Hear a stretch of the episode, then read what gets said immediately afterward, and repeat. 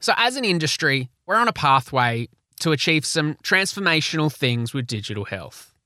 The potential to deliver better patient outcomes and a more efficient system is real. But have we set ourselves up for success in the first place?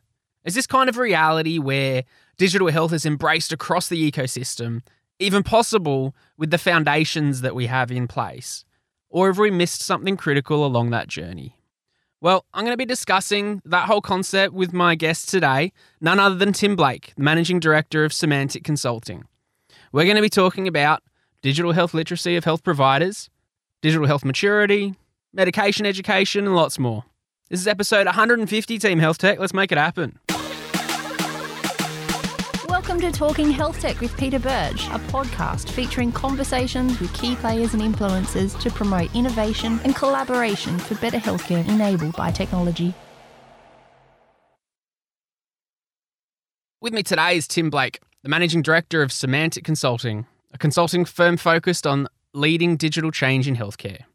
Tim's no stranger to talking health tech, joining us way back in episode two and then again in episode 50, exactly 100 episodes ago. If you don't know Tim, he was previously the CIO of the Tasmanian Department of Health, Director of Rural e-Health Strategy at New South Wales Health, and Strategic Advisor at NEHTA, which is now the ADHA and the Department of Health. Hey Tim, how you doing? Hey Pete, wonderful to be back on the podcast. Yes, number three. I was trying to think if there's anyone that's actually had three episodes on the podcast, and this might be the first that's done three dedicated episodes. I actually, in preparation for this podcast too, I wanted to sound smart and find that word for when you do three of something is, and there's like triennium and trimester, and none of them really seemed right. So I Googled the phrase, what is the name for the third? And you know how then Google suggests things underneath. And so the top three things that Google suggested to finish my sentence was what is the name of the third step of thermal cycling? So that was no good. And then what is the name of the third Sunday of Advent? And so that was no helpful either. But then the third one was what was the name of the third Fast and the Furious movie? So I don't have actually a name for what this is, Tim. I just wasted two minutes of this episode talking about that. So Oh, look, as a soccer player, I'll just take it as a hat trick. That's good for me. I, I, should have just asked you at the start of it. There you go. There you, why did I ask Google? Hey, look, it's great to have you on because we get to learn a bit more about what you've done. You came on back in episode 50. That was June 2020, so about 12 months ago. What have you been up to since then? A lot of real coalface work, Pete, rolling out some interesting new digitally enabled models of care in primary care. So, in particular, have been doing some work with PHNs in rural and remote areas, rolling out models for remote monitoring and also for social prescribing. So, two really interesting new innovative models of care. And have spent a lot of time dealing with and having the privilege to work with doctors and nurses. Look, back of an envelope calculation, I think we've probably spoken to two, 300 doctors and nurses in the last 12 months on those issues alone. Um, so it's been really an educational process in understanding the needs of some of those doctors and nurses a bit better. And some of the things we're going to talk about today, I think, reflect some of what I've learned in that last year. Nice one.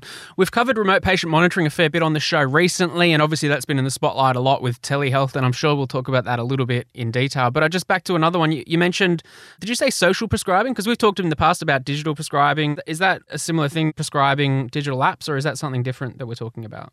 This is a phrase that comes out of the UK and is emerging in its popularity here. So, social prescribing is the idea that the cause of a lot of chronic disease in particular lies upstream in psychosocial causes of disease and the social determinants of health.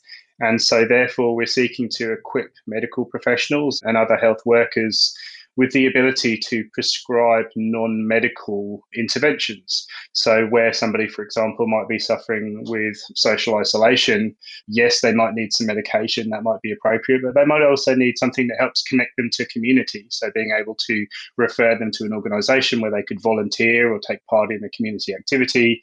If someone's struggling with food security, referring them to a food bank as part of an overall holistic treatment plan. So, it's one thing to do that, it's another thing to have a digital digital system where you have at your fingertips access to all of the information about those services. So a lot of the work in social prescribing is not just having a digital system to do the act of prescribing, but also building a directory of social services to put into the hands of medical professionals and then being able to refer to those services in appropriate ways and having agreements that you might do that referral. So it's a really interesting and emerging area that I think offers a lot of potential. It sits very much on the edge of the way that a lot of medical professionals practice, but we've seen some really interesting uptake in the last six months or so. Very interesting. I'm keen to delve into that a bit more later on, probably. But what I posed at the start of the episode was this concept that we've missed something in the foundations of digital healthcare. Do you think that's a valid question to ask? Yeah, I do. I'm probably as guilty of this as anyone else, but having worked in this field for over 15 years now, and we've been busily getting on with building what I'd call the foundations of digital health, some of the elements of national infrastructure and some of the foundational systems that we need, like clinical information systems, patient management systems. And yet, sometimes we've seen limited success in the implementation of those systems. And as we have worked more and more at the front line with real doctors and real nurses, what we've seen are some of the things to be successful and not necessarily in place. So obviously, when you go into rural areas, there are issues with telecommunications infrastructure. There's some very fundamental things like that. But there are also more interesting issues like the digital health literacy of health providers. Are doctors and nurses adequately skilled to be able to uptake some of these new digitally enabled models of care? And I guess the point I want to make is we've made a number of big assumptions about that being the case. Doctors, nurses are smart people, so therefore like the rest of us, they'll just be able to take these solutions easily and adapt to them. And the reality that we've seen over the last year or 18 months is that that's not necessarily the case. And some of these things are actually getting in the way of successful implementation. And it's really interesting as, as we've been out often, doctors say to us, I'm really worried about my patients' digital health literacy. And yet in reality, that's rarely actually a problem. I have a number of octogenarians who are multi-morbid chronic disease patients quite happily entering data on mobile phone apps every day. And we have one example of a guy who's been doing that every day without fail for three months. So it's certainly possible to have patients, even non digital native patients, who are very, very compliant. And there's a lot of studies out of the UK that show that's the case.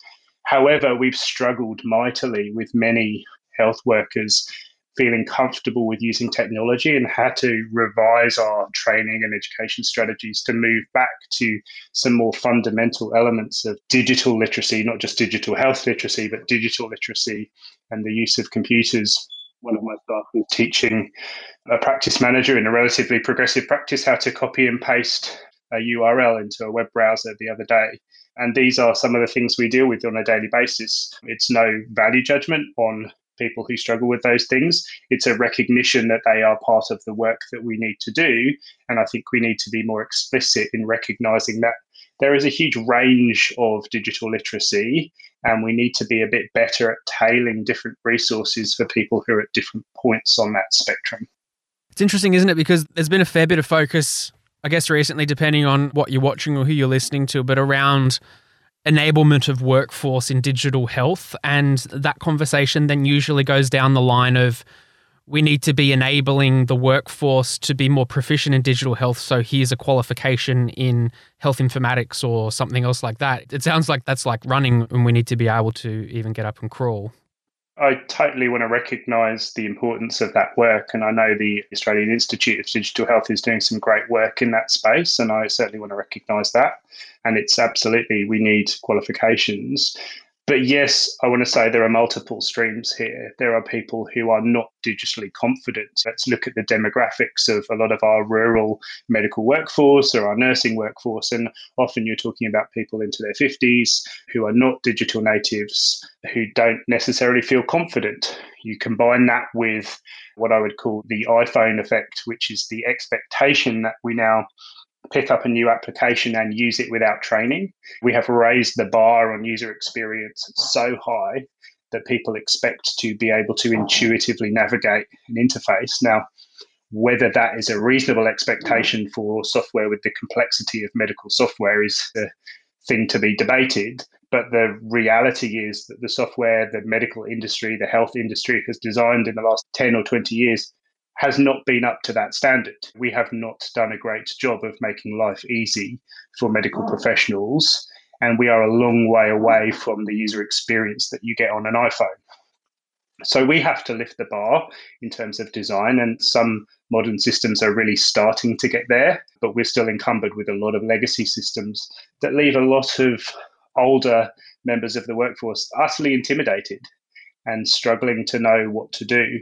And that's before we even get to working in some areas where we have high Indigenous populations, Indigenous health workers who also struggle where English is not necessarily their first language. So we've been seeking to really bring some more science to this space and think more carefully about it. So rather than just recognizing it as a challenge, we can actually begin to address it as well.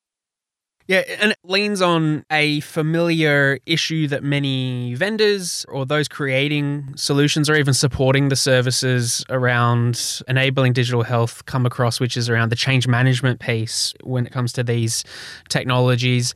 The change management aspect of implementing digital health solutions is usually the trickiest part. It sounds like a lot of what you're talking about is focused around the change management side. Yeah, look, absolutely it is. Firstly, I would say that a technology solution is not a model of care. And through COVID, we've seen a lot of health organizations panic buying different digital health solutions that they've been told that they need and then seeing either not being clear what health need they bought it for or trying to ram it in without necessarily thinking through its consequences. When I think about the remote monitoring model that we put in place in Gippsland, it took us 18 months to design the model of care that wrapped around the technology. So we had to think through a number of very complex issues of how will this fit into clinical workflow? What will be the user experience? How will it integrate?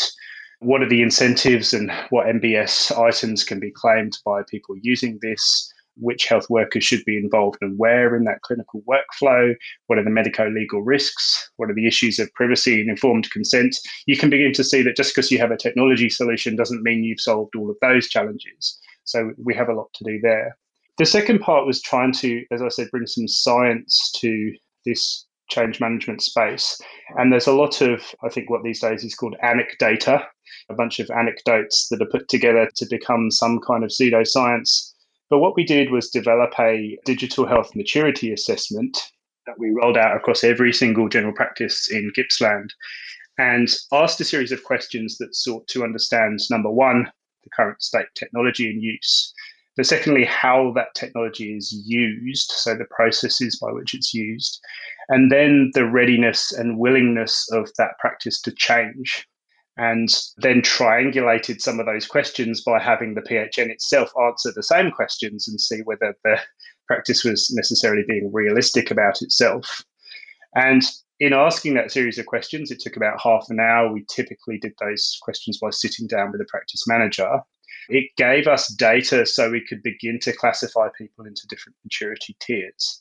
And what we ended up doing was putting every practice into a foundational, intermediate, or advanced tier, not so that we would punish or reward them, but so we could pivot our change management approach based on their needs.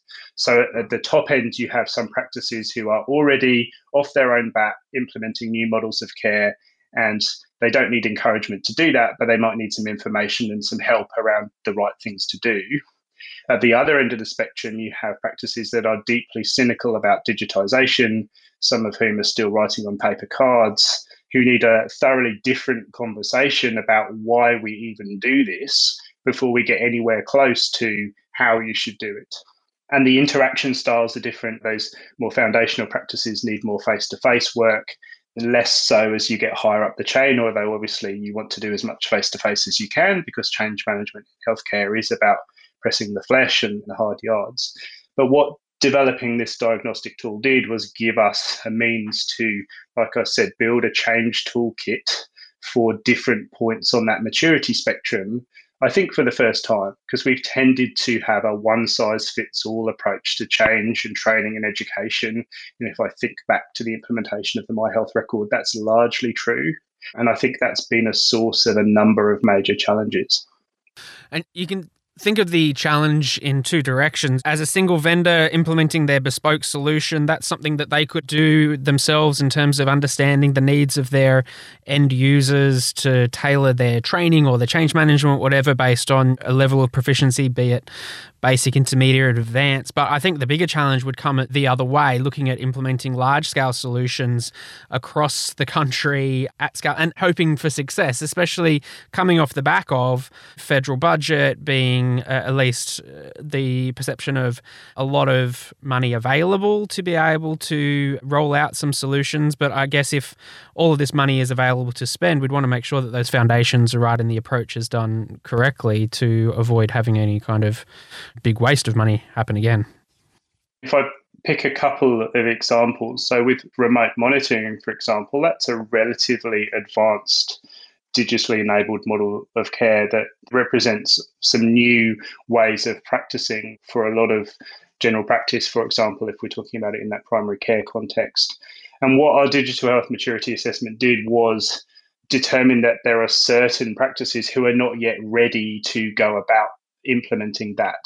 And again, that I think is a, a new approach where we said we're not trying to punish people and we need to be very careful that we're not exacerbating the digital divide quite the opposite.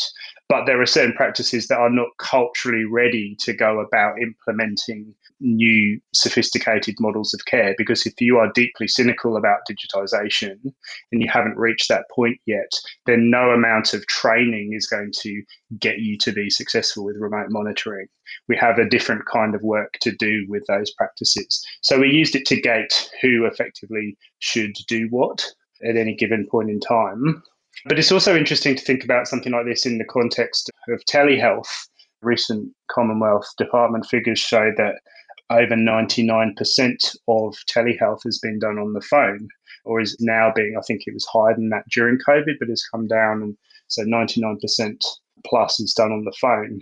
And I think there's a really interesting sort of preconditions, conditions for success conversation to be had on this topic because number one, I'm not sure we've integrated it into clinical workflows and user experience in the way that makes it easy to do this. But secondly, I don't think we've necessarily done a great job of communicating the value of video based telehealth. My personal anecdote, which doesn't make a strategy, but my GP won't let me do video conferencing, they just phone me. But I've met a lot of GPs who say, oh, patients don't want to do video. Well, actually, I do. You've never given me the choice. I suspect that the reality is a little more nuanced in that we haven't made the workflow easy and we haven't communicated well that in certain situations, video might be better. And I think what all of that points to is we have to do a better job of communicating the fundamental value of digital health to many health providers. Now, I appreciate the clinicians who are part of your Talking Health Tech community are probably at this point going, but we get it. And there is a certain skew, I think, in your audience towards people who would. But let's remember the vast bulk of that workforce are very, very busy with just day to day activities and don't have a lot of time for thinking about and, and understanding these value propositions and still see digital health as really administrative process putting data into clinical systems is about billing, it's about administration. We fundamentally have to change that attitude so it's not seen as administrative, but rather clinical. Like if we don't document well, then we put our patients at greater clinical safety and quality risk. And I think that's one of the shifts we have to try and achieve through medical education. No, totally. And we've got a good mix of those that do check out the podcast. I agree. Certainly more skewed towards the acceptance of digital health, but a lot of those responsible also for the rollout at a larger scale too. So it's always useful to be across those things.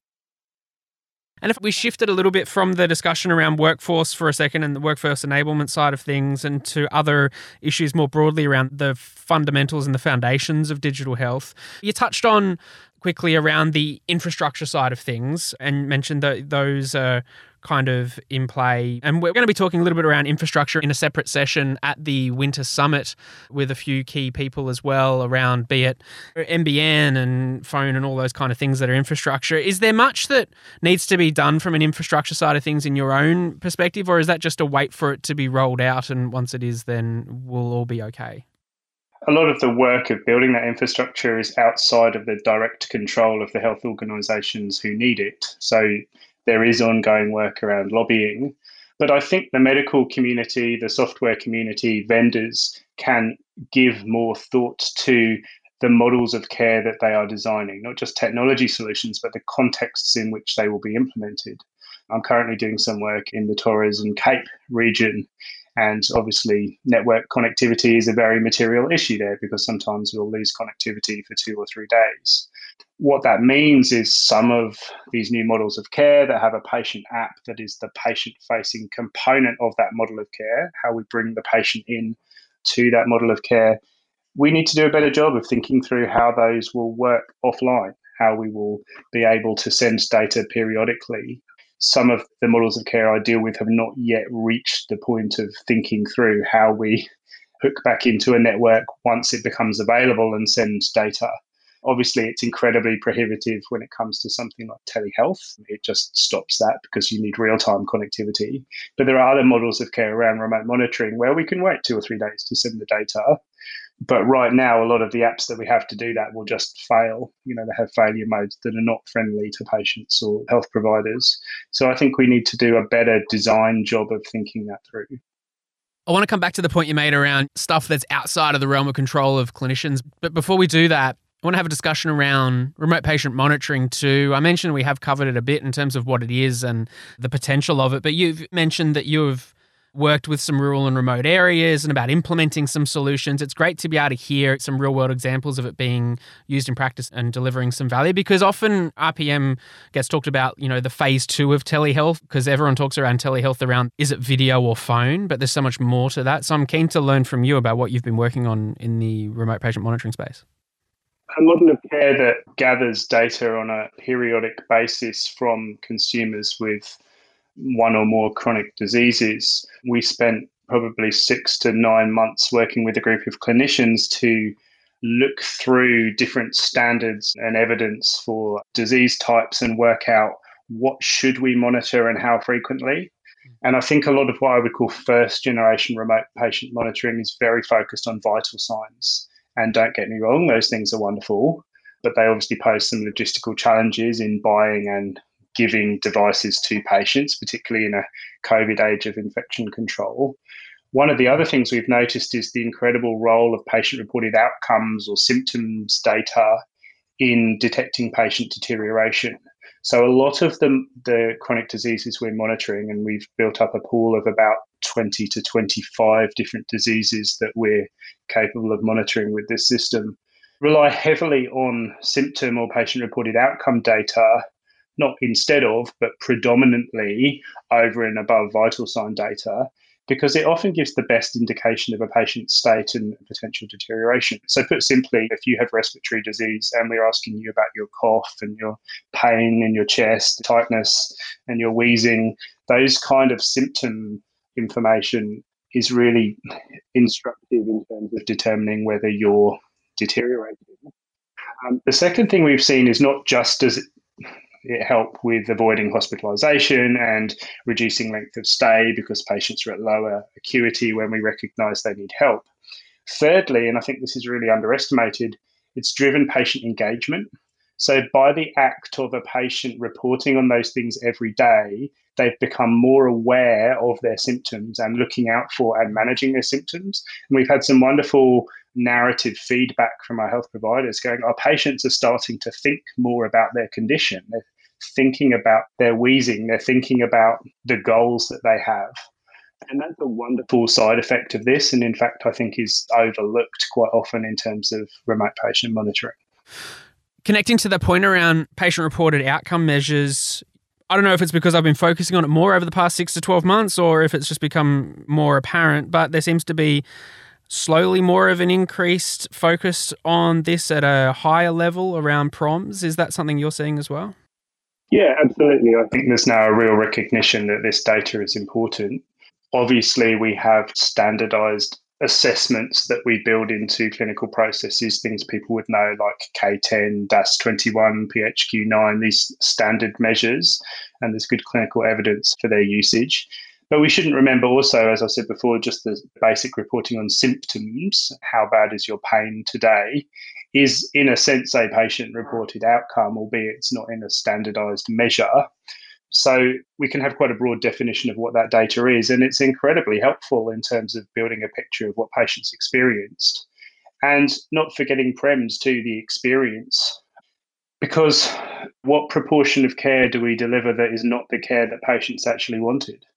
If we get a great clinical outcome, but the outcome is not the patient's outcome, not the outcome that the patient wanted, was that good care? One could argue that it's not good care if the patient didn't want that. And I may have given you this example before. I had a friend who was diagnosed with stage four cancer, and he swears that his initial experience of that was a bunch of fairly macho male oncologists who were trying to keep him alive for as many days as possible and he felt that he had to wrestle control of his care off them at a certain price emotionally. And interestingly, he's still alive. I think it's not unrelated. But he had to say to them, Look, I'm prepared to die, but I want to live with the greatest quality of life in the time that I have left. I don't want to be kept alive at any cost. And that's an extreme, but a really good example of how we could deliver technically good care that is not the care that the patient wants. And if we translate that back into the chronic disease world, we have to gather patient reported outcome data so that we know that we're getting a good combination of clinical outcomes, but also patient outcomes that patients want to see as well. Yeah, no, that's really fascinating too. It's not like an advanced care directive or anything like that when a person's at a point where they can't make decisions. It's literally all of those decisions where there's a defined good clinical outcome, but is that the right patient experience and is that what the patient wanted? So that's a, a fascinating one. I think a lot of us will have experienced that in our own way with clinicians to a degree. Yeah. Obviously, not to that extreme degree, I hope, but it's a good question. And healthcare of all industries does a terrible job at getting information about what kind of outcomes our customers got and where they satisfied with those outcomes. And I suspect as we start to gather that in patches, we're going to see some fairly horrific things. In other places, we'll see some wonderful things. But we have to confront ourselves with these realities so we can start the process of continuous improvement and it's yeah, it, it beggars belief that we haven't done this sooner, but it, it is more than time for this work. Yeah, totally agree. Hey, back to the point we made before around things outside the realm of control when it comes to getting the foundations right in digital health before we start to close things out, Tim. We talked around the workforce digital literacy as being one thing to improve upon when it comes to the foundations, and there were some other bits and pieces too. But there's a lot that's outside of the control that you suggested of a clinician or a practice when it comes to these things, the incentives and all of those other bits and pieces. How do you deal with that when you're engaging on a day to day on the ground with the clinics looking at the change management piece? There's so much outside of their control that speaks to these points. How do you grapple with that?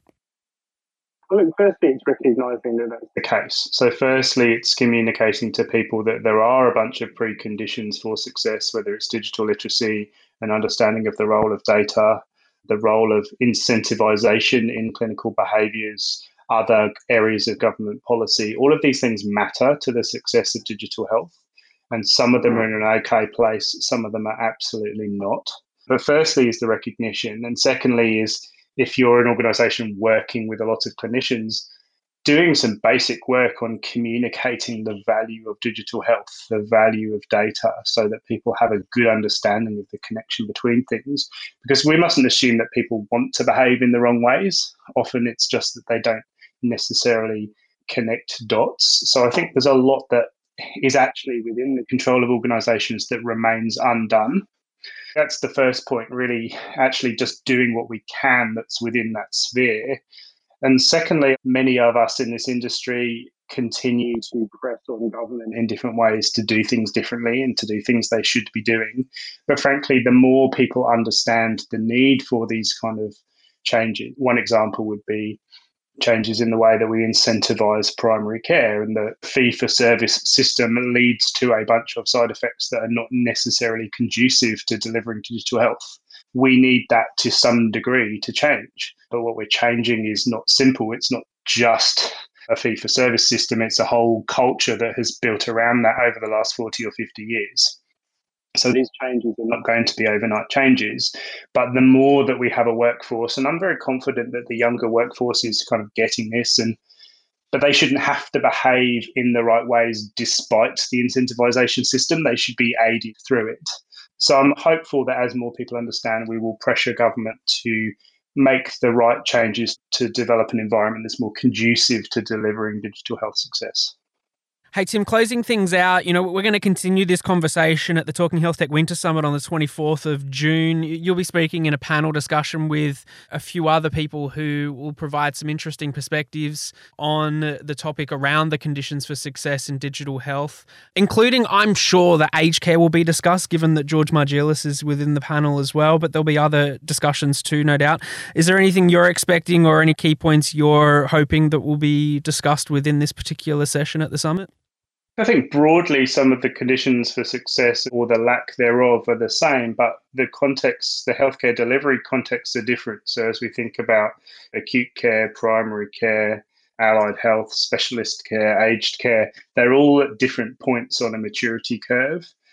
And so, yes, I think it'll be a really interesting discussion to talk about some of the relative places in maturity but as we were talking about earlier, I think we need tools that recognize that maturity journey and meet health organizations and individual health workers where they're at on that journey. If we can come away with one thing, I think it's that we need to become more nuanced and more scientific in this change space where we're not just developing messaging and training and education for one audience, but we actually meet people where they're at on that spectrum. Yeah.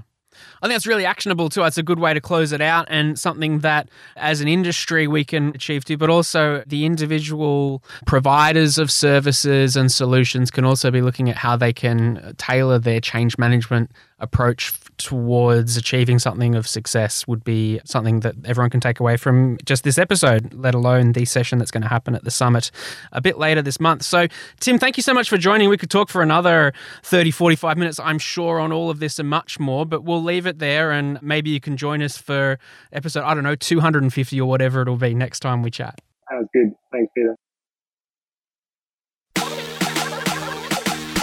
Thanks for listening to the show. Check out talkinghealthtech.com to connect with other people in our community and to learn more about the Australian health tech industry. Also, make sure you hit subscribe on your favourite podcast player so you don't miss an episode, and share this episode with a few people who need to hear it. Now go make it happen.